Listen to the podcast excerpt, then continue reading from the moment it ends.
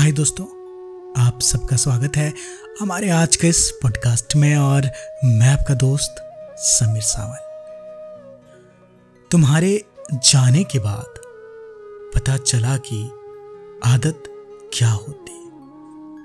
इश्क क्या होता है? इबादत क्या होती है?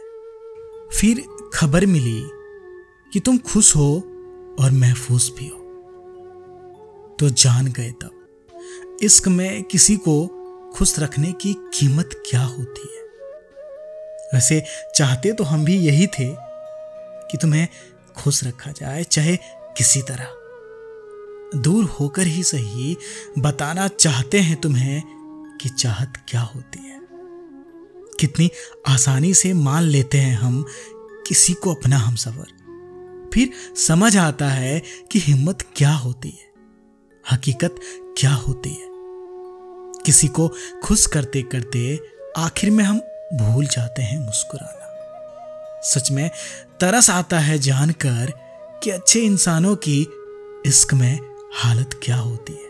और फिर आखिर में जब अकेले में पूछते हैं कि, मेरे साथ ही क्यों? मेरे साथ ही क्यों ऐसा होता है? तब एहसास होता है, किस्मत क्या होती है और शिकायत क्या होती है? दोस्तों, उम्मीद है आज का ये पॉडकास्ट आप लोगों को अच्छा लगा होगा। मिलूँगा एक और नए पॉडकास्ट के साथ और आप सबको एडवांस में नवर्स की ढेर सारी शुभकामनाएँ।